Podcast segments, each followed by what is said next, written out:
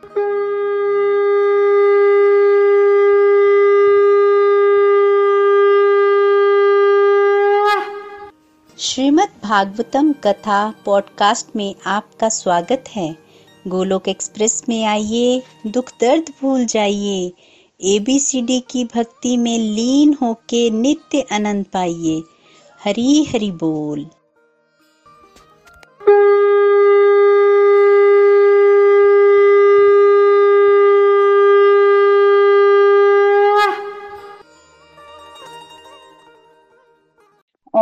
भगवते वासुदेवाय। ओम नमो भगवते वासुदेवाय, ओम नमो भगवते वासुदेवाय। श्रीमद भागवतम की जय गौर निताई की जय, श्री श्री राधा श्याम सुंदर की जय। हरे कृष्ण हरे कृष्ण कृष्ण कृष्ण, हरे हरे हरे राम हरे राम राम राम, हरे हरे। हरे कृष्ण हरे कृष्ण कृष्ण कृष्ण, हरे हरे हरे राम हरे राम राम राम, हरे हरे। हरे कृष्ण हरे कृष्ण कृष्ण कृष्ण हरे हरे हरे राम हरे राम राम राम, हरे हरे। न शस्त्र पर, न शास्त्र पर। न धन पर और ना ही किसी युक्ति पर। मेरा तो जीवन आश्रित है प्रभु केवल और केवल आपकी कृपा शक्ति पर। जय श्री राधे कृष्णा हरी हरि बोल। तो चलिए सबसे पहले हम लोग चलते हैं महात्म की तरफ़। तो उस दिन महात्म के एमसी के उस जो है वो हमने शेयर किए थे। आ, उनके आंसर देख लेते हैं। सबसे पहला क्वेश्चन जो है वो हमारा श्रीमद भागवतम में कितने स्कंद हैं? आठ दस बारह या अठारह? तो इसका सही उत्तर है ट्वेल्व। श्रीमद भागवतम में ट्वेल्व कैंटोज हैं।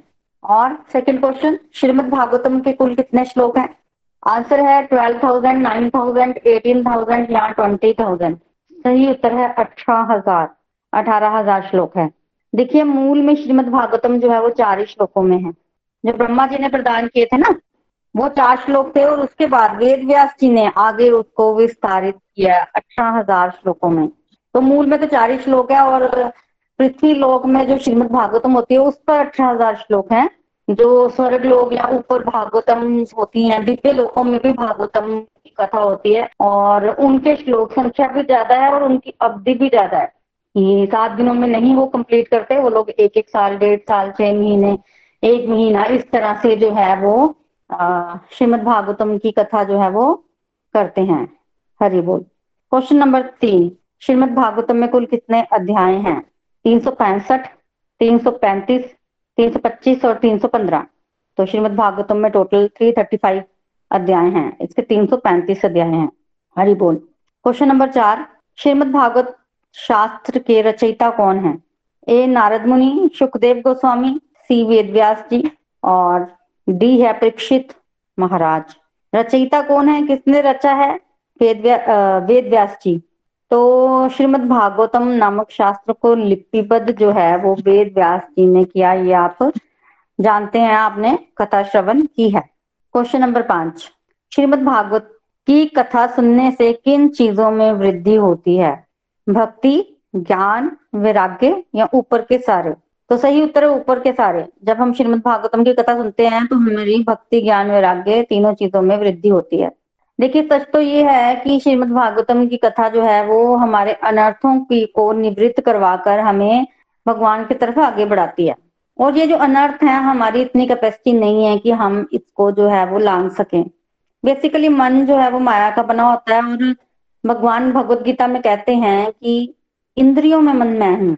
तो अगर मन भगवान की शक्ति है तो डायरेक्टली हम उस मन को कंट्रोल नहीं कर सकते।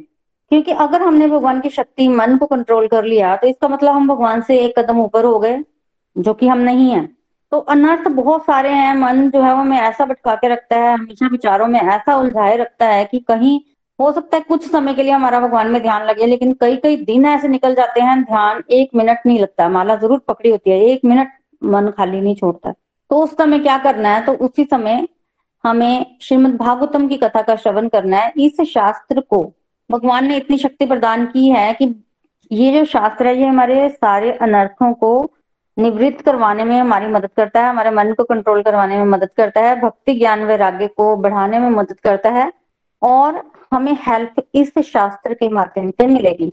अपना मन लगाने से होगा कुछ नहीं, हमें शास्त्र की शरण में जाना पड़ेगा और बाकी किसी शास्त्र को छोड़ दें। अगर हम श्रीमद भागवतम की ही शरण लें तो अकेले इस शास्त्र में ही भगवान ने इतनी पावर दी है कि हम जन्म मृत्यु के चक्कर से छूट सकते हैं। इतना पावरफुल शास्त्र है श्रीमद भागवतम। बेसिकली ये बेस ग्रंथ है। रस ग्रंथ बहुत सारे हैं, पर उनमें भी जो रस मिलता है, उसका बेस क्या है? कहाँ से उठाया जाता है वो रस श्रीमद भागवतम से ही उठाया जाता है। बहुत मीठा है ये। एक तरह से रहस्य ग्रंथ होते हैं ना मतलब शुरू से लेकर एंड तक इसमें सब है। हमारी पात्रता कितनी है, हम उतना इसमें से उठा लेते हैं, अपनी पात्रता के अकॉर्डिंग तो हर बार जब हम स्टडी करते हैं, हर बार हमें नया कुछ सीखने को मिलता है, हर बार हमारे रस में वृद्धि होती है और हमारे भक्ति ज्ञान वैराग्य जो हैं, वो बढ़ते हैं। तो ये एकमात्र शास्त्र ही काफ़ी है, हमें इसकी शरण लेनी चाहिए। भक्ति ज्ञान वैराग्य को बढ़ाना है तो अपने बल से नहीं, शरण में जाकर ही हमारा इस कलयुग में कल्याण हो सकता है। हरि हरि बोल। Question number six Shrimad Bhagavatam में के प्रधान भक्ता कौन है? ऑप्शन हैं A Parikshit Maharaj B Shukdev Goswami C Shaunak ji और डी नारद जी। तो प्रधान वक्ता कौन है? सुखदेव गोस्वामी। वैसे तो कई बार श्रीमद भागवतम की कथा कही गई है। हमने अध्ययन भी किया है, पर प्रधान वक्ता जो है वो सुखदेव गोस्वामी ही रहेंगे। प्रथम सुखदेव गोस्वामी ने कही, बाकियों ने बाद में कही और अधिकारी जो है, वो परीक्षित महाराज वो सुखदेव गोस्वामी है। वक्ता के मतलब उनकी प्योरिटी ज़्यादा है, वो डायरेक्टली भगवान के वहाँ से आ रहे हैं। तो प्रधान जो वक्ता है, वो सुखदेव गोस्वामी ही है। जब भी कथा होती है तो जो करते हैं, उसको शुक्र की उपाधि ही दी जाती है। शुक्र उपाधि सुखदेव गोस्वामी ने कहा। जो कुछ वो कहेगा, वो सुखदेव गोस्वामी के मुँह से निकले हुए वचनों के इधर उधर नहीं हो सकता। वो सुखदेव गोस्वामी के वचन ही कहेगा।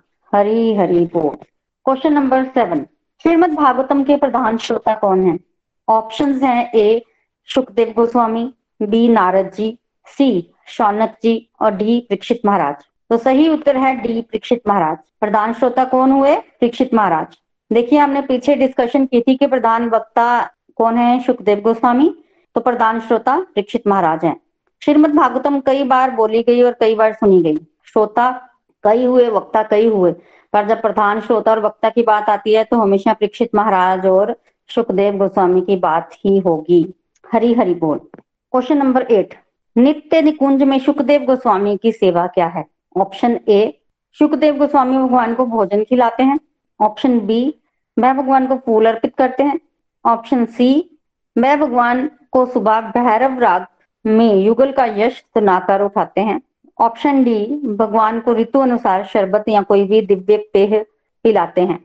तो सही उत्तर है ऑप्शन नंबर सी कि सुखदेव गोस्वामी की नित्य निकुंज में सेवा ये है कि ये भगवान को वैरव राग में युगल का यश सुनाते हैं, जिससे भगवान बड़े प्रसन्न होते हैं और भगवान उठ जाते हैं सुबह, मंगला से पहले। ये प्रधान सेवा है सुखदेव गोस्वामी की। निकुंज के बाहर एक तमाल का पेड़ है, वहाँ ये सुखदेव गोस्वामी तोता जो है वो रहते हैं। तो बेसिकली भगवान के धाम में ना हर एक की एक सेवा होती है। हर एक वहाँ पर व्यक्ति जो चीज़ें होती हैं, सब चेतन होती है और सबकी कोई ना कोई सेवा रहती है। तो सुखदेव गोस्वामी की सेवा, प्रधान सेवा जो है वो भगवान को उठाने की है।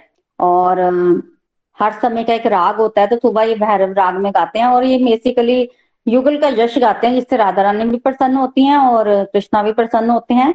और ये बड़े युगल के मतलब बड़े प्यारे हैं, बड़े प्रिय बंधु हैं राधा रानी के ना? ये सुख सुखदेव गोस्वामी। और बाकी की जो सेवाएँ बताई गई हैं, वो सखियों की सेवाएँ हैं। और जो राधा रानी है, वो स्वयं भगवान को फूल अर्पित करती हैं। अगर आप कहीं किसी मंदिर में जाएँ तो भी राधा रानी के हाथों में देखें तो उनके हाथों में फूल होंगे। उनकी ये प्रधान सेवा है, जब उनका प्राकट्य हुआ था भगवान से ही, तब वो एकदम से सबसे पहले भगवान के चरणों में फूल अर्पित करने के लिए भागी थी। तभी उनका नाम राधा पड़ा था। तो इनकी प्रधान सेवा भगवान को फूल अर्पित करने की है। तो सुखदेव गोस्वामी क्या सेवा करते हैं? भगवान को उठाने की सेवा करते हैं सुबह। हरी हरी बोल। तो सही उत्तर है C. Question number nine. Sukhdev Goswami ने जब श्रीमद भागवतम परीक्षित महाराज को सुनाया, तब उनकी उम्र कितनी थी? ऑप्शन ए बारह साल, ऑप्शन बी सोलह साल, ऑप्शन सी अठारह साल, ऑप्शन डी बीस साल। सही उत्तर है ऑप्शन नंबर बी सोलह साल। जब सुखदेव गोस्वामी ने परीक्षित महाराज को श्रीमद भागवतम सुनाई तो वो सोलह साल के थे। और ऐसा नहीं है कि परीक्षित सुखदेव गोस्वामी की एज इसके बाद बढ़ गई। नहीं नहीं, ये सोलह साल के ही रहे। भाव है ना, देखो इनका सेवा भाव है। तो जैसा भाव होता है, उसके अनुरूप आपको शरीर मिलता है कहाँ पर? दिव्य जगत में। तो इनका जब सेवा भाव है कि ये भगवान की सेवा करें तो सेवक के अकॉर्डिंगली इन्होंने 16 वर्ष की एज ली और नित्य निकुंज में भी इनकी यही उम्र है। इससे ज़्यादा उम्र इनकी बड़ी नहीं थी। जब इनका जन्म हुआ तो ये 12 वर्ष के थे और इन्होंने अपनी उम्र अकॉर्डिंगली जो इनकी सेवा उसके अकॉर्डिंगली 16 वर्ष की कर ली और फिर ये इसी उम्र के रहे। और भगवान और भगवान के भक्त कहीं जाते नहीं है। तो आज भी सुखताल नामक स्थान पर यहाँ पर प्रक्षित महाराज को सुखदेव गोस्वामी ने कथा सुनाई थी, वहाँ सुखदेव गोस्वामी का आगमन होता है। कई लोगों ने उनको वहाँ पर, उनके वहाँ पर दर्शन भी किए। तो पहले वो स्थान लुप्त हो गया था, फिर वो स्थान जब बसा ना तो जिन्होंने भी उनका प्रकाश किया स्थान का, उनको सुखदेव गोस्वामी के दर्शन हुए वहाँ पर। और वो वहीं कुटिया बना के रहते थे, उनको नहीं पता था कि यही वो पेड़ है, जिस पेड़ के नीचे सुखदेव गोस्वामी ने परीक्षित महाराज को कथा सुनाई थी। फिर एक दिन सुखदेव गोस्वामी प्रकट हुए दो तीन दिन उनके दर्शन करते रहे। और फिर उन्होंने पूछा कि आप कौन है? रोज यहाँ आते हैं। तब उन्होंने बताया, मैं सुखदेव हूँ और इसी पेड़ के नीचे मैंने जो है वो श्रीमद भागवतम परीक्षित महाराज को सुनाया है और तुम इस जगह का प्रकाश करो और मैं अक्सर यहाँ आता हूँ। तो फिर सुखदेव गोस्वामी ने स्वयं बताया और फिर उस स्थान का प्रकाश हुआ और आज भी सुखताल नामक जगह पर लोग जाते हैं नैमी शरण वहाँ पर सुखदेव आज भी सुखताल नामक जगह पर लोग जाते हैं और वहाँ पर कथाएँ भी होती हैं। तो भगवान और भगवान के भक्त कभी भी अदृश्य नहीं होते। जब जब ज़रूरत पड़ती है भक्तों को वो आकर उनको गाइडेंस ज़रूर देते हैं। तो सुखदेव गोस्वामी की उम्र 16 साल। हरी हरि बोल। क्वेश्चन नंबर 10 श्रीमद भागवतम भगवान का कौन सा विग्रह है? ए, दारू में विग्रह, बी, शब्द में विग्रह, सी, धातु में विग्रह, और डी, मणि में विग्रह है। तो सही उत्तर है बी, शब्द में विग्रह। तो श्रीमद भागवतम भगवान के शब्द में विग्रह हैं। बेसिकली दारू में विग्रह होते हैं जो लकड़ी से बने होते हैं। जैसे जगन्नाथपुरी में भगवान के जो विग्रह है, वो दारू में विग्रह है, वो दारू से बने हुए हैं। धातु में विग्रह, धातु के बने होते हैं मनी में विग्रह मनी के बने होते हैं। शब्द में विग्रह, आप सब जानते हैं श्रीमद भागवतम है, क्योंकि ये कथा श्रवण की विधि है इसमें। तो हम कानों के माध्यम से इसको पीते हैं।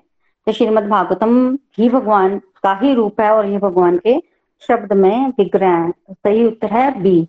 हरी हरि बोल। हरी हरि बोल। तो इस तरह से श्रीमद भागवतम, महात्म के जो आंशिक है उससे वो कंक्लूड होते हैं। चलिए अब हम श्रीमद भागवतम की तरफ़ आगे बढ़ते हैं। देखिए, बहुत ही ज़्यादा इम्पोर्टेंट टॉपिक जो है वो आज का हमारा है। बेसिकली आज कथा में विषम देव की कथा आएगी विषम देव। ये विषम देव, देखिए, बारह महाजनों में एक है। तो ये भीषम देव जो है, वो छोटी मोटी हस्ती नहीं है।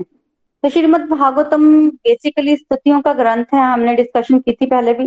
सबसे पहले इसमें उत्तरा की स्तुति आई और सेकंड नंबर पर फिर कुंती महारानी की स्तुति आई, जो हमने पिछले सत्संग में जो है वो उसकी डिस्कशन की थी। और अब हम विषम देव ने जो भगवान की स्तुति की है, उसको जो है वो स्टडी करेंगे। तो बेसिकली जो जो स्तुतियाँ होती है ना, महान महान भक्तों की, उससे उनकी भक्ति का आइडिया हमें लगता है कि किस हद तक वो जो भक्त है, वो डिवोशन में लीन है? किस हद तक? इससे हमें आइडिया लगता है स्तुतियों से। तो पीछे हम डिस्कशन कर रहे थे कि भगवान जो है, वो जाने लगे थे। महाभारत का युद्ध जो है, वो खत्म हो गया था तो भगवान हस्तिनापुर से जाने लगे थे द्वारिका। तभी वहाँ उत्तरा भागी हुई आई थी, क्योंकि अशोक अश्वत्थामा ने ब्रह्मास्त्र छोड़ दिया था उत्तरा के गर्भ में। ताकि पांडवों का जो आगे वंश है वो खत्म हो जाए तो भगवान ने उस गर्भ की रक्षा की और भगवान उत्तरा के गर्भ में प्रवेश कर गए। और वहाँ पर एक अंगूठे का रूप बनाकर ना भगवान सारे जो प्रकाश था, ब्रह्मास्त्र का, उसको पी गए और प्रकाश को पीने के बाद उस शिशु की रक्षा की। अब भगवान ये सोचने लगे कि मैं अभी चला जाऊँगा कहा? द्वारिका। और अश्वत्थामा का क्या भरोसा? वो दोबारा भी ऐसे काम कर सकता है? मुझे तो परीक्षित महाराज की रक्षा करनी है। तो ये सोचकर भगवान जो है, वो गर्भ में ही रह गए। एक रूप से तो द्वारिका चले गए और एक रूप से गर्भ में ही रहे। दस महीने तक उत्तरा के गर्भ में रहे और परीक्षित महाराज की रक्षा करते रहे और परीक्षित महाराज को गर्भ में भगवान के दर्शन कॉन्टिन्यूसली होते रहे। फिर भगवान जब जाने लगे, उसी समय कुंती महारानी ने ब्यूटीफुली भगवान की स्तुति की। ब्यूटीफुली हमने सुनी थी स्तुति। और अंत में उसने कुंती महारानी ने मांगा कि मेरे मेरे पुत्रों के प्रति आसक्ति काट दीजिए ताकि मेरा मन जो है वो आपके प्रति जो है वो आकर्षित हो। कॉन्टिन्यूसली क्योंकि भगवान के प्रति आकर्षण होता है, पर क्योंकि दुनियादारी में भी आकर्षण होता है तो वो आकर्षण जो है भगवान का वो कहीं ना कहीं टूट जाता है। पर कुंती महारानी कहते हैं कि वो आकर्षण टूटना नहीं चाहिए, जैसे गंगा जो है समुद्र की ओर बहती है कॉन्टिन्यूसली ऐसे मेरा आकर्षण आपकी तरफ़ रहे मेरी, मेरे पुत्रों से आसक्ति काट दीजिए और मुझे मेरे जीवन में दुख दे दीजिए। दुख दीजिए। तो दुख मांगे थे कुंती महारानी ने और बड़ी प्यारी भगवान की स्तुति की थी तब युधिष्ठिर महाराज ने भी भगवान को रुकने के लिए बोला। युधिष्ठिर महाराज के कहने पर भगवान गए। भगवान गए नहीं। और लास्ट टाइम हमने डिस्कशन की थी कि युधिष्ठिर महाराज को मोह हो गया था। क्या मोह हुआ था? मोह ये हुआ था, हमने समझा था कि युधिष्ठिर महाराज को लगा कि मैं करोड़ों लोगों की मृत्यु का कारण बन गया। क्यों? क्योंकि मुझे राज्य चाहिए था। राज्य पाने के लिए इतने लोग मार दिए। युद्ध मेरी वजह से तो हुआ। मैं राजा बनना चाहता था, मुझे राजा बनाना चाहते थे। मेरे राजा बनने के लिए इतना कुछ हुआ। मैं करोड़ों साल भी, लाखों साल भी अगर प्राश्चित करूँ तो भी इस पाप से मुक्त नहीं हो सकता। मैं क्या करूँ? तो बहुत भारी शोक युधिष्ठिर महाराज को हुआ। तो ऐसा बोल सकते हैं कि मोह हो गया। तो भगवान और भगवान की भक्त जो है ना, वो लीला करते हैं बेसिकली भगवान लीलाएँ करवाते हैं। अर्जुन को महा, महाभारत के युद्ध से पहले मोह हुआ। युधिष्ठिर को महाभारत के युद्ध के बाद मोह हुआ। दोनों को मोह हुआ। अर्जुन को जब मोह हुआ तो भगवान ने गीता का उपदेश दिया। अब युधिष्ठिर महाराज को मोह हो रहा है और भगवान जो है वो युधिष्ठिर महाराज को समझा रहे हैं, पर युधिष्ठिर महाराज को समझ नहीं आ रही। तो बेसिकली आप भगवान जो है वो अपने भक्त को ग्लोरीफाई करवाना चाहते हैं। युधिष्ठिर महाराज का मोह तो दूर करना है, पर किसके माध्यम से करना है? भक्त के माध्यम से। और वो भक्त कौन है? अगेन मैंने पहले ही बोला, भीष्म पितामा भारा महाजनों में से एक। कहते हैं कि भगवान रुक गए। क्यों रुके? कई कारण है रुकने के। एक महान, मेन कारण भगवान के रुकने का कि वो ये है कि भगवान अपने भक्त भीष्म पितामा को ग्लोरीफाई करना चाहते हैं। जो कि अभी कुरुक्षेत्र के युद्ध स्थल में पड़े हैं। उनके शरीर त्यागने का समय आ रहा है। भगवान अपने भक्त को छोड़कर कैसे जा सकते हैं? तो पहला रीजन तो ये है भगवान के रुकने का कि वो युधिष्ठिर महाराज के मोह को दूर करना चाहते हैं। दूसरा रीजन ये है कि वो भीष्म पितामा को ग्लोरीफाई करवाना चाहते हैं। तीसरा रीजन भगवान के रुकने का ये है कि वो चाहते हैं कि युधिष्ठिर महाराज जो है, वो राज धर्म का उपदेश जो है, वो भीष्म पितामा से ले। क्योंकि युधिष्ठिर मोह में है और कह रहे हैं कि मैं क्या राज्य करूँगा? इतने लोगों को मार दिया, मैं नहीं कर सकता, ये, वो, इस तरह से। हमने अपने पितामा को भी मार दिया, एक तरह से। तो वो तो घबरा रहे थे पितामा के सामने कैसे जाना? जिनको मारा है, कुछ तीरों से प्लानिंग कर करके उनके सामने कैसे जाना? तो भीष्म पितामा अगर बहुत वृद्ध है वो, इच्छा मृत्यु का वरदान है उनके पास तो उनकी four hundred fifty six years का एक्सपीरियंस जो है वो सारा का सारा भगवान युधिष्ठिर महाराज को दिलाना चाहते हैं। फोर्थ रीजन भगवान के रुकने का ये है कि भीष्म पितामह ने अब देख ऐसी हस्ती हैं कि वो भगवान को क्वेश्चन कर देते हैं। जब भगवान युधिष्ठिर को लेके पहुँचे ना, आगे हम सुनेंगे आने वाले समय में, युद्ध वहाँ पर, कुरुक्षेत्र में, इससे पहले कि बाकी कोई कुछ बोले या युधिष्ठिर कुछ पूछे, भीष्म पितामह पहले बोल पड़े। क्या क्वेश्चन मैं आपके क्वेश्चन का और उत्तर तो बाद में दूँगा, पहले मेरे सवाल का जवाब दिया जाए। वो ये कि मेरा तन पवित्र, मेरा मन पवित्र, मेरी इंद्रियाँ पवित्र तो मुझे ये सजा क्यों मिली है कि मैं आदवानों की शैयों पर लेटा हूँ? मेरा तन पवित्र, मन पवित्र और इंद्रिया पवित्र। ये किसको बोल रहे विष्णु पितामह भगवान श्री कृष्ण को। देखिए, दुनियादारी में तो लोग बहुत झूठ बोल लेते हैं। और विष्णु पितामह की हँसी देखो कि वो भगवान के सामने, भगवान के सामने झूठ चलता है। भगवान तो भाग रही है, अंदर ही बैठे हैं हृदय में। हृदय में बैठे हैं ना तो उनके सामने वो खड़े हो मतलब कितना मतलब ओपनली बोल रहे हैं। तन पवित्र, मन पवित्र, इंद्रिया पवित्र। मतलब मन से भी कभी कोई पाप नहीं किया। क्योंकि भगवान तो अंदर ही है हृदय में तो वो भीष्म पितामह बड़े ओपनली बोल रहे हैं कि मैंने तो मन से भी कभी कोई पाप नहीं किया तो मुझे ऐसे सजा क्यों मिली है? तो भीष्म पितामह के आप हस्ती का अंदाज़ा लगाइए छोटी मोटी हस्ती नहीं है, भगवान से भी क्वेश्चन कर सकते हैं वो, भगवान अपने भक्तों का वैसे तो विशेष ध्यान रखते हैं तो फिर भगवान ने उनको उत्तर दिया, वो हम आने वाले समय में सुनेंगे। पर भीष्म पितामह का करेक्टर जो है, वो एक बहुत ही इम्पोर्टेंट और कहते हैं करेक्टर है महाभारत में भी। तो हुआ ऐसे कि युधिष्ठिर महाराज को मोह हो गया, भगवान ने उनका मोह दूर करने की कोशिश की, पर वो दूर नहीं हुआ, क्योंकि भीष्म पितामह को भगवान ग्लोरीफाई करवाना चाहते थे। और अगले दिन सुबह बेसिकली वेद व्यास जी भी युधिष्ठिर से मिलने आए तो उन्होंने उनसे भी कहा कि ऐसा ऐसा हो गया है, तब वेद व्यास जी ने भी यही कहा कि आप विष्णुदेव जी के पास चाहिए वो आपको, आपका दुख दूर करेंगे। और सबने यही सलाह की कि हम भीष्म पितामह के पास ज़रूर जाएँगे। और जब ये खबर फैली तो बहुत सारे ऋषि मुनि जो है, वो भीष्म पितामह के पास वहाँ कुरुक्षेत्र के युद्ध स्थल में आए, क्योंकि भीष्म पितामह ने अभी देह त्याग करना था और भगवान स्वयं उनसे मिलने जाने वाले थे। भगवान के सामने उन्होंने देह त्याग करना है और साथ ही साथ भीष्म पितामह पांडवों को प्रवचन भी करेंगे। इस बात की जो है, वो खबर चारों तरफ़ फैल गई थी। बहुत सारे ऋषि मुनि वहाँ आए। तो युधिष्ठिर महाराज सुबह उठे, वो गए कहाँ पर? भगवान के पास। और भगवान के पास जाकर उन्होंने भगवान को कुछ बोला। कि होगा क्या, कैसे, क्या, कब, क्या? जैसे नॉर्मली वो बात करते हैं, केशव प्रश्न किया, भगवान ने उत्तर ही नहीं दिया। युधिष्ठिर महाराज देख रहे हैं कि मैंने भगवान से पूछा प्रश्न, भगवान ने उत्तर नहीं दिया तो ध्यान से भगवान को देखा तो भगवान ध्यान मगन बैठे हैं। अब युधिष्ठिर महाराज देख रहे हैं कि भगवान ध्यान में है, इसलिए वो मेरी बात का उत्तर नहीं दे रहे। अब भक्त तो भगवान पर ध्यान लगाते हैं, भगवान किस पर ध्यान लगा रहे हैं? किस पर ध्यान लगा रहे हैं भगवान? तो सोच में पड़ गई युधिष्ठिर महाराज, थोड़ी देर रुके। रुकने के बाद भगवान बाहर आए समाधि से तब पूछा कि भाई किस पे ध्यान लगा रहे थे? तो भगवान ने बताया विष्णु पितामा पर ध्यान लगा रहा था, क्योंकि वो भगवान के भक्त हैं। और वहाँ शरशैया पर लेटे लेटे वो कॉन्टिन्यूसली भगवान की, भगवान को स्मरण कर रहे हैं। और भगवान का तो ये रूल है कि जो जिस भाव से मेरा स्मरण करता है, मैं उसी भाव से उसको बचता हूँ। तो वो ध्यान कर रहे हैं तो भगवान भी ध्यान कर रहे हैं तो भगवान भी ध्यान कर रहे हैं। अच्छा अब युधिष्ठिर महाराज को ध्यान में आया कि हाँ भाई, भगवान विष्णु पितामह का ध्यान कर रहे हैं तो हमने तो मिलने जाना है, क्यों ना चले? ठीक है? तो ये कहकर सारे पांडव जो हैं, वो कहाँ चल पड़े? विष्णु पितामह से मिलने चल पड़े। इससे पहले विष्णु, इससे पहले ना, भगवान ने राजा युधिष्ठिर का राज्यभिषेक भी कर दिया था, और उनसे अश्वमेध यज्ञ भी करवाए थे। मतलब बड़ा कुछ हो चुका था, ताकि प्रजा जो है, वो संतुष्ट रहे। अभी प्रॉपर राजा बन गए थे युधिष्ठिर। तब भगवान उनको लेकर कहाँ गए हैं? विष्णु पितामह के पास। देखिए, भगवान तो ये जानते हैं, बेशक युधिष्ठिर को मुँह हो गया, पर भगवान ये जानते हैं कि विषम पितामह तब मरेंगे। उन्होंने जब उनको इच्छा मृत्यु का वरदान मिला था ना, तब उन्होंने कहा था कि जब तक हसनपुर के राज सिंहासन पर धर्म और सामर्थ्य एक साथ इकट्ठा बैठा हुआ नहीं होगा, तब तक मैं देह नहीं त्यागूँगा। तो युधिष्ठिर महाराज धर्मराज हैं और सामर्थ्य भी है इनमें, पांडवों में। तो धर्म और सामर्थ्य एक साथ गद्दी पर बैठा है तो इसको देखकर भीष्म पितामह खुश होंगे और तब वो अपना देह का त्याग करेंगे। क्योंकि उनकी प्रतिज्ञा पूरी होगी ना। तो ये जानते थे, इसलिए युधिष्ठिर महाराज को लेकर भगवान जो है वो गए थे कुरुक्षेत्र के युद्ध स्थल में। और जब गए ना, उस समय पांडव पता किस वेश में गए थे?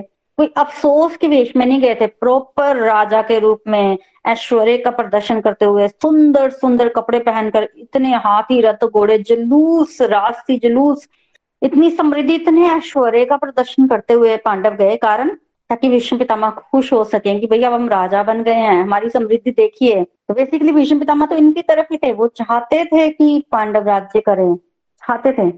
तो ऐश्वर्य का प्रदर्शन करते हुए गए, ताकि पितामह खुश हों, उनको शरीर त्यागते समय पीछे का कोई ध्यान ना रहे, कोई ध्यान ना रहे। तो बहुत सारे ऋषि मुनि भी आए, जैसे कि मैंने पहले ही बताया था। वहाँ पहुँचे जब तो विषम पितामा के पास तो सबने सबसे पहले विषम पितामा जी को नमस्कार किया। सबसे पहले नमस्कार किया। तो बेसिकली विषम पितामह के पिछले जन्म की कथा हम सुनते हैं। ये पिछले जन्म में ना वसु थे।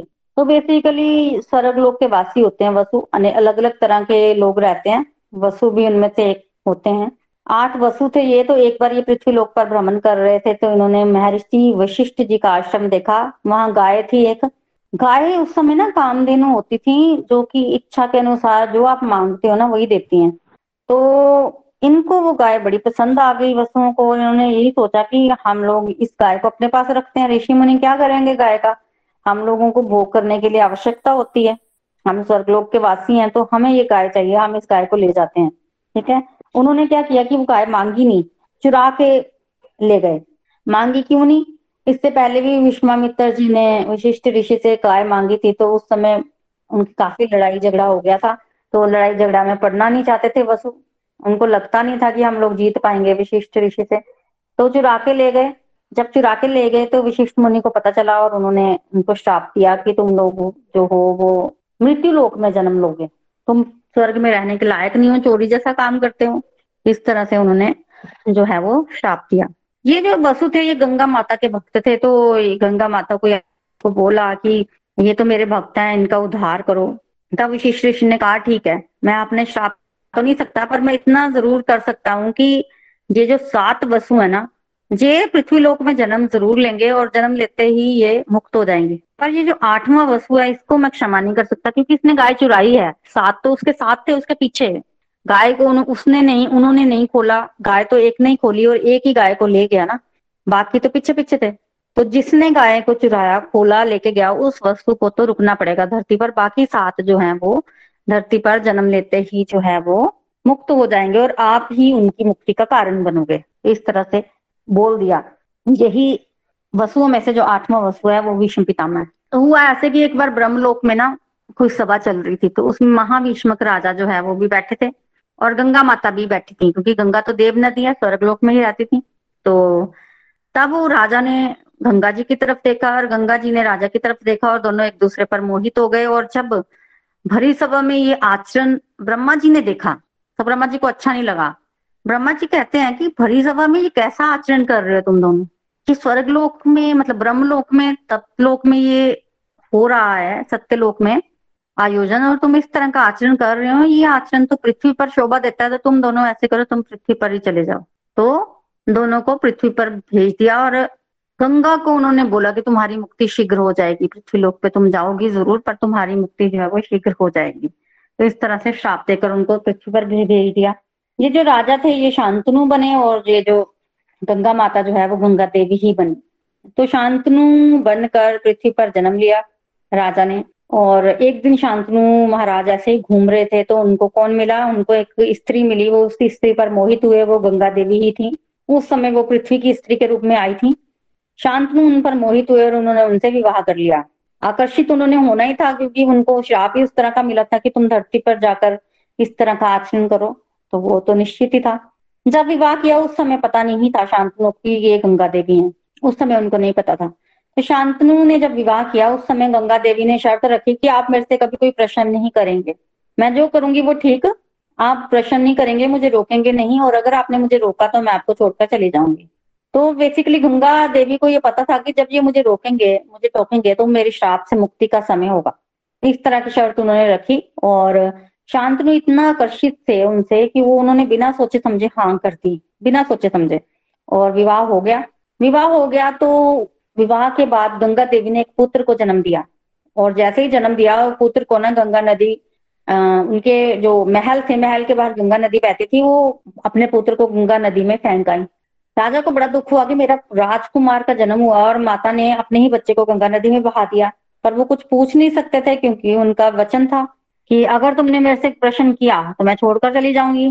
तो राजा हुआ तो गंगा देवी ने उनको भी बहा दिया गंगा में। तीसरे, चौथे, पाँचवें, छठे, सातवें, सात बच्चों को गंगा में बहा दिया। तो बेसिकली जो विशिष्ट ऋषि कर देता हूँ, वो धरती पर जन्म ज़रूर लेंगे और जन्म लेते ही मुक्त हो जाएँगे। वो हो गया और उनकी मुक्ति का कारण भी गंगा देवी ही बनी। अब आठवें वसु का जन्म हुआ और जब आठवें पुत्र का जन्म हुआ और गंगा देवी उस आठवें पुत्र को गंगा में बहाने गई, तब शांतनु जी ने उनको रोक लिया। शांतनु ने जब रोका गंगा देवी को, तब गंगा देवी ने उनको बताया कि मैं गंगा हूँ और तुम पिछले जन्म में राजा थे ऐसे ऐसे हमें श्राप मिला हुआ था। हम दोनों श्राप भोग रहे थे। ये हमारा पुत्र भी श्रापित है, ये वसु है, आठवां वसु।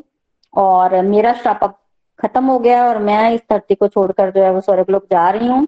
पुत्र को साथ लेके जा रही हूँ और जब पुत्र योग्य हो जाएगा तो उसको मैं आपको सौंप दूँगी। कर्म को उस समय बड़ा माना जाता था कि कर्म से ही राज सिंहासन के जो योग्य होगा, वही राज सिंहासन पर बैठेगा। तो इसलिए कर्म सिद्धांत मैं जानती हूँ तो मैं अपने पुत्र को ले जा रही हूँ। समय आने पर मैं इसको आपको वापस कर दूँगी। तो बेसिकली वो आठवां पुत्र विष्णु पितामा हुए।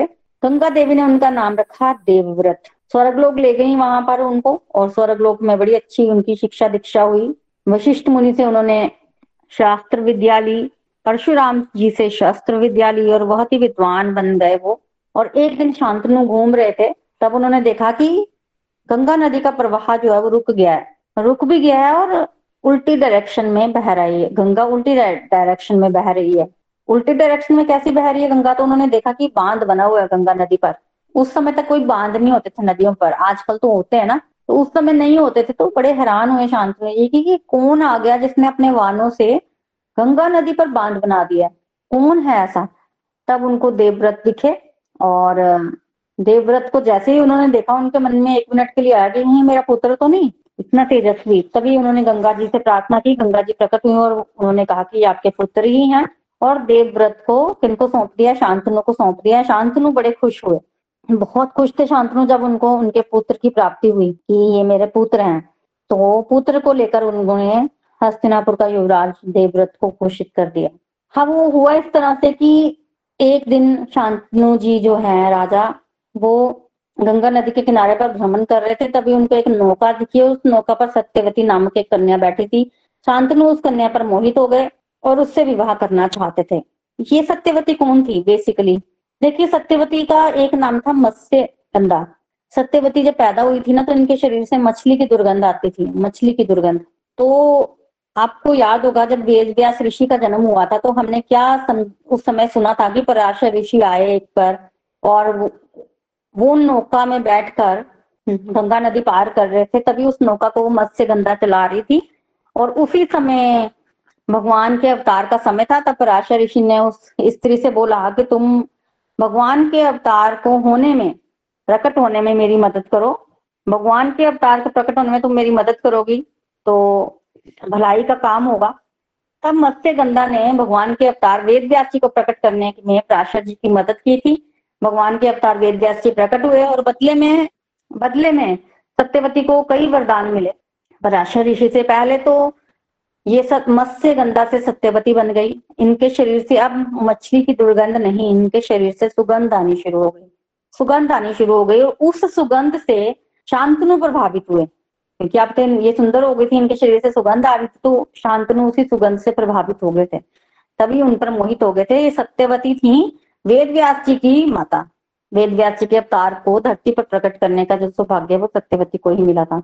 और दूसरा प्राच्य ऋषि के प्रभाव से इनका जो कौमार्य अवस्था थी ना, कौमार्य अवस्था वो बरकरार थी। उन्होंने आशीर्वाद दिया था कि आपकी कौमार्य अवस्था हमेशा बनी रहेगी।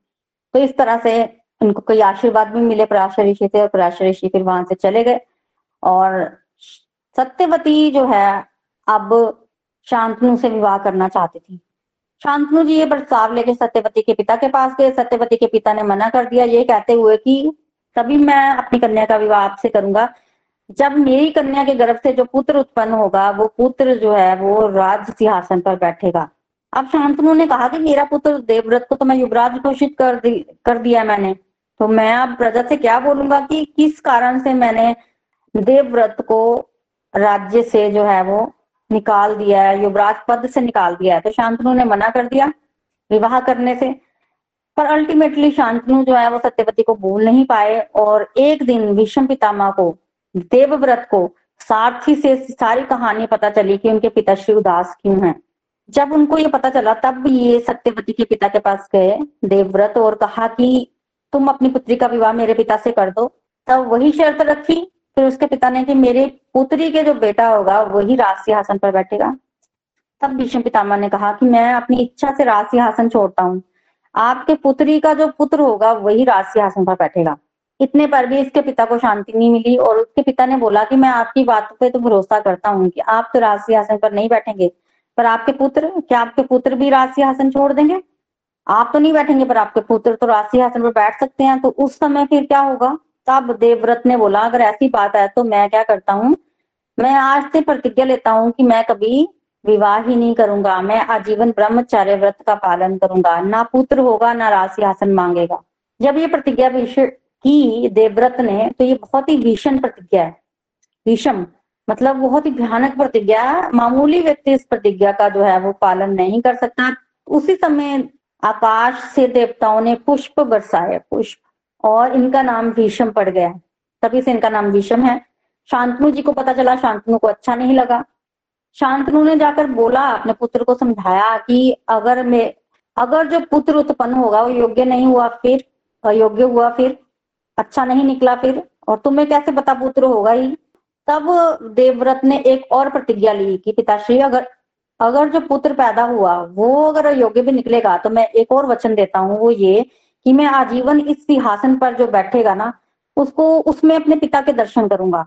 जो सिंहासन पर बैठेगा, उसमें अपने पिता के दर्शन करूँगा और उस, और उसके ना हर आज्ञा का पालन करूँगा। अगर वो यज्ञ भी होगा तो भी राज्य मैं संभालूँगा और नाम उसका होगा राज गद्दी पर वो बच्चा बैठेगा, जो पैदा होगा तो इस तरह से जो है, वो कोई खतरा नहीं है। हस्तिनापुर को आप विवाह कीजिए। तब शांतनु ने इच्छा मृत्यु का वरदान जो है वो दिया भीष्म पितामह को। इच्छा मृत्यु का वरदान दिया।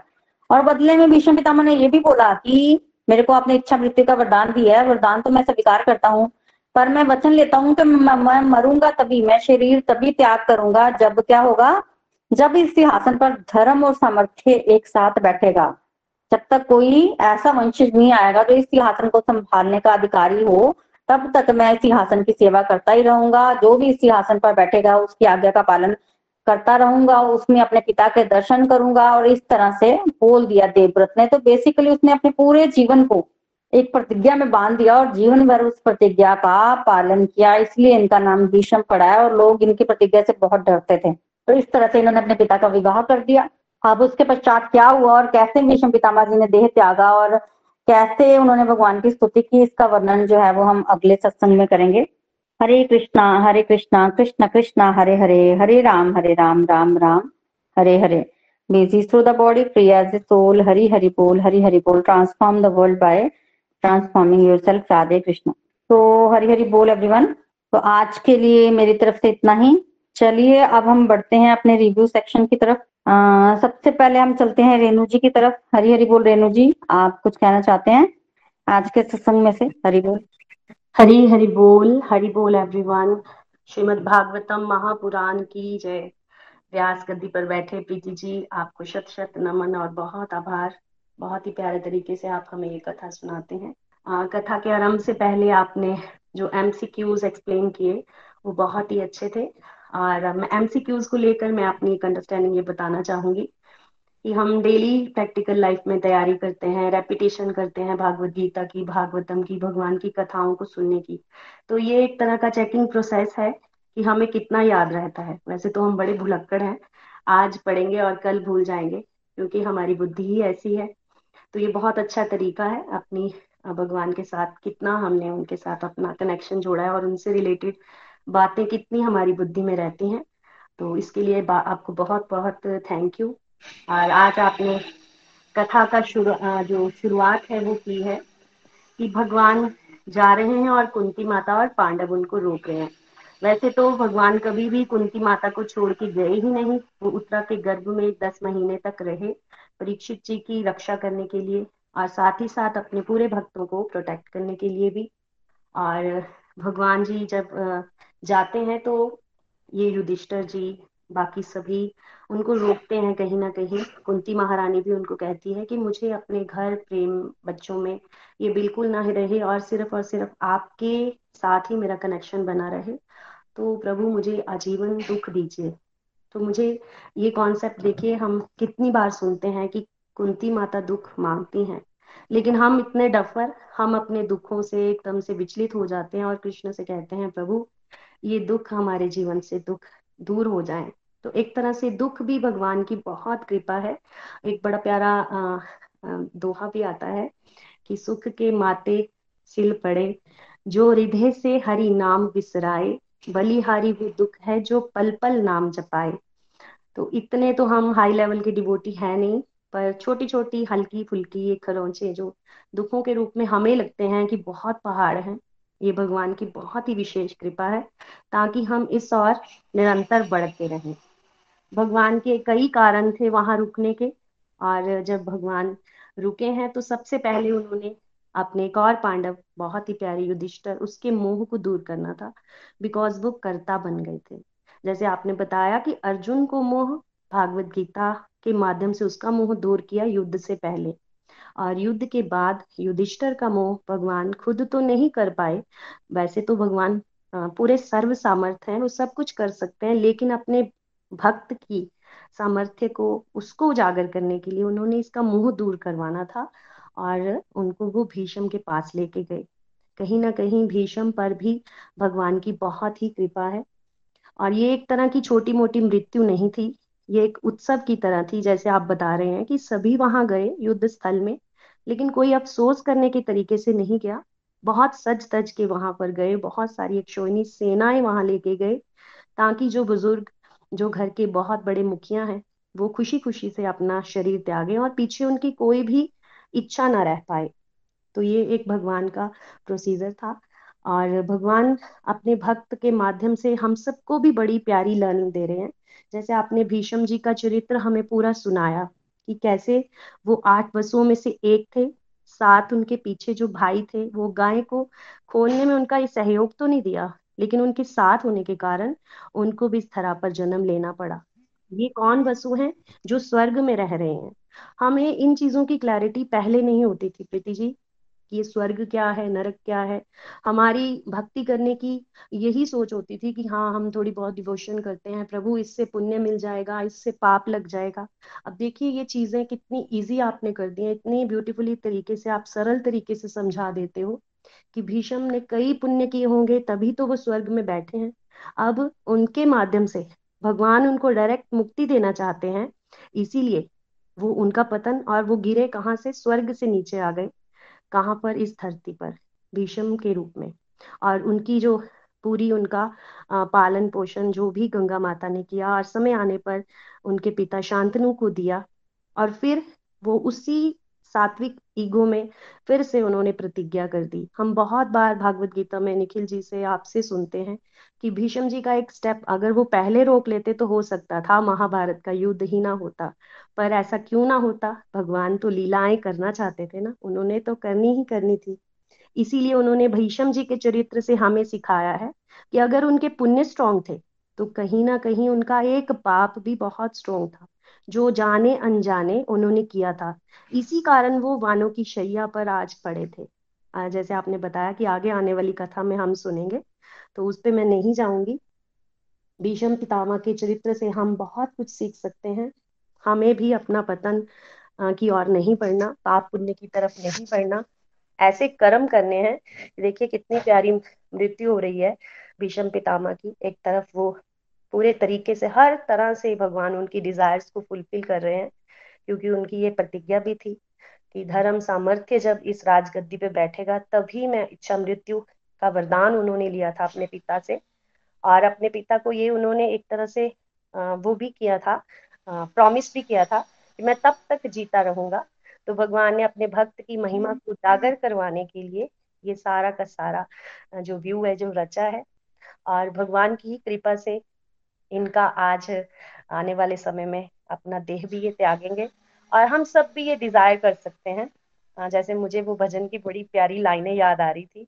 जैसे आपने भीषम जी की है स्तुति करने की बात छेड़ी ना तो मेरे दिमाग में वही चल रहा था। पीताम्बरी कसी हो, होठों पे कुछ हँसी हो, जब प्राण तन से निकले। इतना तो करना भगवन। जब प्राण तन से निकले। मैं यही कहना चाहूँगी कि डे बाय डे लाइफ में हम बस इसी रास्ते पर आगे बढ़े और भगवान हम पर कृपा करे। कृपा इसी रूप में करे कि हम सत्संग, सेवा, साधना की ओर निरंतर बढ़ते जाएँ और इस आनंद को अपने अंदर फील करते जाएँ। Thank you so much Hari Hari बोल। हरी हरि बोल। हरी बोल रही जी, बहुत ही ब्यूटीफुली अपने अपने भाव जो है वो हमारे सामने रखे हैं। बिल्कुल विक्रम पितामा जी की ना इसको बोलते हैं ग्लोरियस डिपार्चर की इतनी बढ़िया इनकी मृत्यु थी कि हर कोई कामना करेगा, इस तरह की मृत्यु हो हमारी। और बेसिकली जब कोई डिवोटी होता है ना जो इस धरती को छोड़कर जाता है तो उनका जो जाने का दिवस होता है वो हम सेलिब्रेट करते हैं क्योंकि वो भगवान के धाम जाते हैं। और विश्रम पितामा जी का तो ऐसे था कि उन्होंने भगवान को बाँध लिया था। भगवान को बोला था कि आप मेरे सामने खड़े हो जाएँ जरा, क्योंकि उठ नहीं सकते थे उस समय। और जब तक मैं शरीर ना त्यागू, यहीं खड़े रहे और भगवान वहीं खड़े रहे। और एक तरह के भगवान जो है, वो अपने भक्तों के साथ ऐसे रिलेशन में होते हैं ना, कि भगवान ये देख रहे हैं कि बाबा जी ने तो अब मुझे यहाँ खड़ा कर लिया और ये पता नहीं कब देह त्याग देंगे, इच्छा मृत्यु का वरदान है मैं कब तक खड़ा रहूँगा? तो एक तरह से भगवान को भी इन्होंने ऐसी पोजीशन में खड़ा कर दिया था कि खड़े रहिए, आप, मैं दर्शन करूँगा देह त्यागूँगा, जब तक, तब तक खड़े रहे। तो बेशक उन्होंने जीवन जैसा मर्ज़ी दिया। हम जो मर्ज़ी बोले, महाभारत में ऐसा वैसा। पर अगर हम उनके मन के भावों की बात रहें तो करें तो वो पवित्र थे और भगवान उस बात को समझते हैं कि भगवान अंदर ही तो बैठे हैं। तो भावों के अकॉर्डिंग उनके जो मन थे, उन्होंने भक्ति की थी, उसके अकॉर्डिंग उनको भगवान जो है वो फल दे रहे हैं। तो हमें भी इस चीज़ को अपने जीवन में उतारना है चाहे हम जो भी कर रहे हैं मटेरियल वर्ल्ड में जो भी हमारे साथ हो रहा है, उसको छोड़ें। पर अगर हम सच में मान भगवान के साथ जोड़कर रखते हैं तो अकॉर्डिंगली भगवान जो है, हमें हमारा फल देंगे। मे भी इस जन्म में से भीष्म पितामह को मिला, हमें पता नहीं कब मिलेगा, पर वो मिलेगा ज़रूर। उसको हम भगवान पर छोड़ सकते हैं। तो मटेरियल लाइफ स्पिरिचुअल लाइफ अलग अलग चलती हैं एक तरह से। और भक्तों ने ये दोनों को मिक्स कर लिया होता है। उनकी जो मटेरियल लाइफ है, बाहर से देखने में जैसी मर्ज़ी लगे, वो भी उनकी जो है, भक्ति ही होती है। तो हमें कोशिश करनी है कि हम इस तरफ़ बढ़े। हरी हरी बोल। Thank you very much Renu ji. Hari बोल हरी बोल। आगे बढ़ते हैं। हमारे साथ संतोष जी हैं। संतोष बड़ियाल जी, कुछ कहना चाहते हैं? हरी हरी बोल, हरी हरी बोल। श्रीमद भागवतम की जय। प्रीति जी, बहुत बहुत आपका आभार। बहुत ही दिव्य सत्संग था। हमें, हमने सच्ची में दिव्य कर्म, हमने कोई अच्छे कर्म किए हैं जो इतना दिव्य सत्संग हमको सुनने को मिल रहा है। हमें बागतम जैसे ग्रंथ को सुनने, सुन पा रहे हैं हम। और रेणु जी का बहुत ही प्यारे, बहुत ही प्यारे अंदाज से और बहुत ही ब्यूटीफुल उन्होंने हमें learnings the. Thank you so much Preeti ji and Renu ji. और जैसे मैं कहूँ तो मैं तो सच्ची में मेरे को लगता है कि हमें बोला ही नहीं जाता। हमें तो हम तो ऐसे ही कि नर्सरी के स्टूडेंट भी नहीं है, जो प्ले ग्रुप में जाते हैं ना बच्चे, जिनको कुछ भी नहीं आता, हम वो बच्चे हैं। पर जब आप इतने प्यारे अंदाज से हमें समझाते हो सुनने को मिलता है सत्संग तो कुछ ना कुछ ज़रूर मैं कहना चाहूँगी। अगर कोई गलती होगी तो बिल्कुल मेरे को माफ़ कीजिएगा। मैं जो आपने पीडीएफ के, पीडीएफ दी थी, इसके बारे में ही बात करूँगी। ये बहुत ही प्यारी जो पीडीएफ आपने दी है हमें, क्योंकि हम ना समझ नहीं पाते हैं। इतनी बार हमने सत्संग अटेंड किए हैं, फिर से हम भूल जाते हैं। अब जो पीडीएफ के माध्यम से मेरी लर्निंग बनी, मैं वो आपके साथ शेयर करूँगी। श्रीमद भागवत के रचयिता वेद व्यास जी हैं। और श्रीमद भागवत की कथा सुनने से हमारे अंदर भक्ति ज्ञान और वैराग्य बढ़ते हैं। हमें अपने मन को कंट्रोल करने के लिए हम हमें अपने मन को कंट्रोल करने के लिए हमें आपने बताया कि हमें शास्त्रों की शरण लेनी है। जन्म ऋतु के चक्कर से अगर हमें बचना है तो हमें श्रीमद भागवतम जी को की शरण में जाना है। हमें इन, इनसे इन ज्ञान लेना है।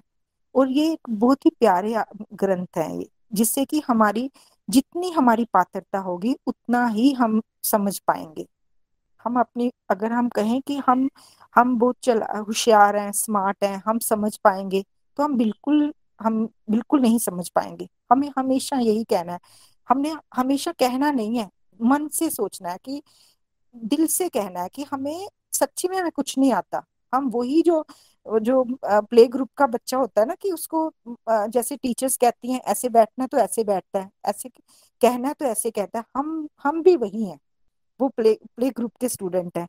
तो हमें बस भगवान जी की शरण में जाना है। हमें इस ग्रंथ को तभी समझ पाएँगे। श्रीमद भागतम के जो प्रधान वक्ता कौन है? सुखदेव गोस्वामी जी। और श्रोता कौन है? श्री परीक्षित महाराज जी। ये सब हमने प्रीति जी, आपके माध्यम से ये हम कुछ बोल पा रहे हैं और समझ पा रहे हैं। निकुंज में सुखदेव गोस्वामी जी भगवान जी को सुबह भैरव राग में युगल का यश सुनाते हैं। और राधा रानी के बारे में आपने बताया कि जो फूल उनके हाथ में होते हैं, वो फूल वो भगवान जी को अर्पित करने की सेवा मिली हुई है राधा रानी को। तो वो फूल भगवान जी को अर्पित वो करती हैं। तो सुखदेव गोस्वामी जी श्रीमद भागवत, भागवतम की जब उन्होंने कथा परीक्षित महाराज जी को सुनाई थी तो वो सिक्सटीन ईयर के थे। श्रीमद भागवतम का शब्द शब्दमय विग्रह है। ये भगवान जी का शब्दमय विग्रह है। Thank you so much Preeti ji. इतना सच्ची में कुछ कुछ चीज़ें हमारे दिमाग में अब घुसेंगी और हम समझ पाएँगे। थैंक यू सो मच और फिर आपने हमें बताया स्तुतियों के बारे में।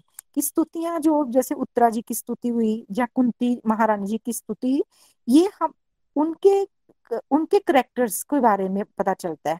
हम वक्तों को उनके बारे में पता चलता है कि वो कैसे थे। उत्तरा जी की स्तुति में हमें ये शिक्षा मिलती है। कुंती जी के स्तुति में हमें उनके बारे में पता चलता है। तो भगवान जी जब श्री कृष्ण जी परीक्षित महाराज जी के साथ उत्तरा के गर्भ में दस महीने रहे थे तो हमें इससे भी ये समझ आती है कि परीक्षित महाराज जी कितने बड़े अच्छे डिबोटी थे कि भगवान जी दस महीने उनके साथ रहे। और फिर आपने हमें ये बताया कि युद्ध से पहले जब अर्जुन जी का मोह मोह में पड़े थे तो कृष्ण जी ने गीता का ज्ञान दिया। और जब युधिष्ठिर महाराज जी युद्ध के बाद मोह में पड़े तो भीष्म पितामह जी के द्वारा उन, उनको मोह उनके मोह से निकालने की कोशिश करी। भगवान जी ग्लोरीफाई करना चाहते हैं अपने प्योर डिवोटीज को। तो ये हमें भी वो कोशिश करने की हम भी वो अच्छे डिवोटी बन बन पाए कि भगवान जी का हाथ हमारे सिर पर आ जाए। हरी हरी बोल। Thank you so much Hari Hari बोल संतोष जी। आपकी भी अंडरस्टैंडिंग बहुत अच्छी है। आपने बड़ा ब्यूटीफुली बताया है। और जो लर्निंग्स ली देखे भगवान और भगवान के भक्तों की कथा से हमें जो लर्निंग्स मिलती है ना, उनको हमें कोशिश करनी है कि हम जीवन में उतारें। और श्रीमद भागवतम की कथा को तो भगवान ने इतनी पावर दी हुई है, एक। और दूसरा, ये कथा भी कितनी सुंदर है इंटरेस्टिंग है।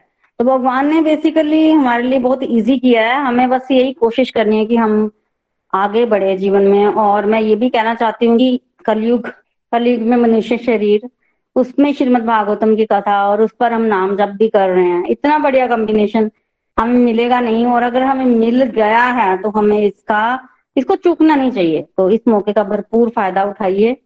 हरी हरी बोल, हरी हरी बोल। Thank you very much Santosh. Ji Hari बोल हरी बोल। हम चलते हैं अविनाश जी की तरफ़। हरी हरी बोल, अविनाश जी आप कुछ कहना चाहते हैं? हरी हरी बोल। श्री भागवतम की जय प्रीति जी, आपका बहुत बहुत धन्यवाद। मैं पहली बार रिव्यू देने जा रही हूँ, पर प्रभु की देखती हूँ, मुझे इतना ज्ञान तो नहीं है इसके बारे में। लेकिन फिर भी जो आपने समझाया है उसमें जो मुझे समझ आई मैं ज़रूर बताना चाहती हूँ पहले आपने भागवतम के जो है, पिछले जितने भी है, इसकी कथा के बारे में एमसीक्यू कराए। आपका बहुत बहुत धन्यवाद, क्योंकि एमसीक्यू जब करवाते हैं तो उसमें रेपिटेशन होती है। उसमें ग्रंथ को समझने में हमें बहुत ज़्यादा मदद मिलती है। जैसे इसमें बारह स्कंद हैं, अठारह हज़ार श्लोक हैं और तीन सौ पैंतीस अध्याय हैं। और जब हम भगवान के टोटली सरेंडर हो जाते हैं, तभी हमारा ज्ञान, भक्ति और वैराग्य बढ़ता है। हमें भगवान के टोटली जो है सरेंडर हो जाना है। इसमें प्रधान वक्ता सुखदेव स्वामी है और परीक्षित महाराज जो है प्रधान श्रोता है। और सुखदेव स्वामी को क्या सेवा मिली हुई नित्य निकुंज में? जुगल गीत सुनाने के, भगवान को सुबह जगाने की जो सेवा मिली हुई है। सुखदेव महाराज जो है सोलह साल के थे जब उन्होंने जो है ये कथा सुनाई है। वो लास्ट तक सोलह साल के ही रहे हैं और श्री भागवतम जो है, भगवान के शब्द में बिगड़ा है, जिनके जिनको कि हम कानों के सहारे सुनते हैं। और ये भागवतम जो ग्रंथ है, ये श्रुतियों का जो है, ग्रंथ है, इसमें बहुत सी स्तुतियाँ की गई हैं। पहले उत्तरा की स्तुति हमने सुनी, फिर कुंती माँ की स्तुति। कुंती माँ तो हमेशा भगवान से यही दुख मांगती थी कि मुझे भगवान दुख दो, क्योंकि दुख में आप हमेशा मेरे साथ रहते हो। आपने मेरे बच्चों की इतनी मदद की है। अब आप मेरे को क्यों जो है इस कड़ी में छोड़ के जा रहे हो? उन्होंने कहा, मुझे ऐसा दो कि मैं अपने बच्चों से जो है, मुझे आसक्ति मेरी खत्म कर दो। लेकिन मैं आपके साथ ही जो है, हमेशा जो है जुड़ी रहूँ। और भगवान ने जो कहते हैं, युधिष्ठर को जो है, जब युद्ध के बाद मोह हो गया था, तब उनको उपदेश दिया। और अर्जुन को जो है, युद्ध से पहले हो गया था। इस प्रकार उन्होंने काफ़ी जो है, कुछ जो है शिक्षाएँ दी हैं। दूसरा उनको क्या था भी अपने भक्त विश्व पितामा को वो ग्लोरीफाई करवाना चाहते थे कि वो कितने महान जो है संत थे महान जो है इसके जो है सेवक थे। कैसे उन्होंने इसकी जो है, अपने सिंहासन की जो है रक्षा की, कैसे अपने शब्दों के जो है पक्के थे। तीसरा जो है राज्य धर्म का युधिष्ठर को उपदेश देना चाहते थे। भीष्म पितामा से लें ताकि उनको चार सौ चालीस सालों का जो है एक्सपीरियंस था, जो कि वो युधिष्ठर को दिलवाना चाहते थे। लेकिन विषम पितामा जब शेयर लेटे हुए हैं तो वो वो यही सोचते हैं कि मेरा तन भी पवित्र, मेरा मन भी पवित्र, मेरी इंद्रियाँ भी पवित्र है, पर मुझे भगवान क्यों इतना कष्ट मिला है? भगवान कह रहे हैं, तुम बहुत बड़ी हस्ती हो, तुम इसकी कहते हैं विषम रामा की जो है करेक्टर की बहुत ही इम्पोर्टेंस है। फिर कैसे जो है फिर आपने पूरी इनकी बताई कहानी भी, कैसे इनका जन्म हुआ, कैसे गंगा ने जो है इन्होंने इनको बहा दिया था, फिर जो है इनका उन्होंने देवव्रत नाम रखा, फिर उसके बाद कैसे उनके पिता शांतन को जब मिले हैं, फिर आगे शांतन जी जो है कैसे आगे जाके फिर उनको उनसे सत्यवती से मोह हो जाता है, उनसे शादी करना चाहते हैं, लेकिन वो उनसे प्रॉमिस लेते हैं भी मैं तभी अपने उनके फादर कहते हैं, मैं तभी उसकी शादी करूँगा जब तक जो है तुम्हारा जो है आगे कोई बच्चा होगा, वो सिंहासन पर नहीं बैठेगा। तब यदि आप मेरे से वादा करोगे, तभी मैं अपने बेटे की, बेटी की शादी करूँगा। लेकिन फिर शांतनु जो है बड़े, उनको, उनसे मोह था। बहुत उनको अच्छी लगती थी, वो शादी करना चाहते हैं, लेकिन बड़े जो है ना मन हो गए, बड़े दुखी हो गए। तब जब उनके बेटे को, भीष्म पितामा जी को, देवराज जी को जब पता चला कि मेरे पिता के दुख का क्या कारण है, तब वो जाते हैं, वो उनको वादा देते हैं कि मैं अपने पिता की जो है बिहाफ पे जो है आपसे प्रॉमिस करता हूँ कि मैं जो है, ना शादी करूँगा, ना मेरा कोई बच्चा होगा। लेकिन उन्होंने देखो, अपने पिता को भी प्रॉमिस दिया उन्होंने कहा यदि औलाद कोई ऐसी आगे निकल आए जो ना अच्छी हो तो फिर क्या होगा? जो है कहते, नहीं, मैं आपसे वायदा करता हूँ, मैं अंतिम तक जो है इस सिंहासन की राजगद्दी की जो है, ज़रूर रक्षा करूँगा। जब तक मेरे जान है, तब उन्होंने इनको इच्छा मृत्यु का जो है, वरदान दिया था। तो उन्होंने कहा था, इच्छा मृत्यु का वरदान भी मैं तब तक प्राण नहीं छोड़ूँगा, जब तक मैं देख नहीं रहूँगा कि इस सिंहासन पर जो है, कौन बैठा है, कैसे इसकी जो है, रक्षा हो रही है। जब कहते हैं, वो प्राण त्याग रहे हैं, भगवान ने देखो, हर समय जो है, उनके साथ ही खड़े हैं। उन्होंने कहा था भगवान कृष्ण, तुम मेरे से आँखों से ओझल नहीं होंगे, आप मेरे पास ही खड़े होंगे। तब कहते हैं पाँचों पांडव जो है कैसे जो, जो है युवराज बन के जो है बड़े अच्छी तरह तैयार होकर जाते हैं ताकि पिता में को जो है पूरा ये लगे कि ये जो है अब काबुल हैं अब जैसे हासन की रक्षा करेंगे। सो हमें यही शिक्षा मिलती है हमें भी अपने वचन के जो है बद्ध होना है जो किसी को प्रोमिस है उसको ज़रूर निभाना है। भीष्म पितामा जी के करेक्टर से हम बहुत कुछ सीख सकते हैं हरी हरी बोल मेरी बुद्धि में जो भी आया मैंने बता दिया। क्षमा करना यदि मेरे से गलती हो गई हो तो। हरी बोल। हरी हरी बोल अविनाश जी। बहुत ही ब्यूटीफुली आपने बताया है। ऐसा कुछ नहीं है। गलती बहुत अच्छा बोला आपने। और इसी तरह से आप प्रोग्रेस करते रहे। बहुत बढ़िया। हरी हरी बोल। तो आज के सत्संग को हम कंक्लूड करते हैं आरती के साथ। हरी हरी बोल। श्री भागवत भगवान की है आरती। पापियों को पाप से है तारती। श्री भागवत भगवान की है आरती। पापियों को पाप से है तारती। ये अमर ग्रंथ, ये मुक्ति पंथ, ये पंचम वेद निराला, नव ज्योति जगाने वाला। ये अमर ग्रंथ, ये मुक्ति पंथ, ये पंचम वेद निराला, नव ज्योति जगाने वाला। हरि नाम यही, हरिधाम यही यही जग मंगल की आरती। पापियों को पाप से है तारती। श्री भागवत भगवान की है आरती। पापियों को पाप से है तारती। ये शांति गीत, पावन पुनीत, पापों को मिटाने वाला हरि दर्श दिखाने वाला ये शांति गीत पावन पुनीत पापों को मिटाने वाला हरि दर्श दिखाने वाला। ये सुख करनी, ये दुख हरनी श्री मधुसूदन की आरती। पापियों को पाप से है तारती। श्री भागवत भगवान की है आरती। पापियों को पाप से है तारती। ये मधुर बोल जगफंद खोल सनमार्ग दिखाने वाला बिगड़ी को बनाने वाला। ये मधुर बोल जगफंद खोल तन मार्ग दिखाने वाला बिगड़ी को बनाने वाला। श्री राम, यही घनश्याम यही ये प्रभु महिमा की आरती। पापियों को पाप से है तारती। श्री भागवत भगवान की है आरती। पापियों को पाप से है तारती। पापियों को पाप से है तारती। पापियों को पाप से है तारती। गोलोक एक्सप्रेस से जुड़ने के लिए आप हमारे email address info at Golok Express dot O द्वारा संपर्क कर सकते हैं। या हमारे व्हाट्सएप या Telegram number seven zero one eight zero two six eight two one से भी जुड़ सकते हैं। आप हमसे फेसबुक पेज और यूट्यूब चैनल के माध्यम से भी जुड़ सकते हैं। हरी हरी बोल।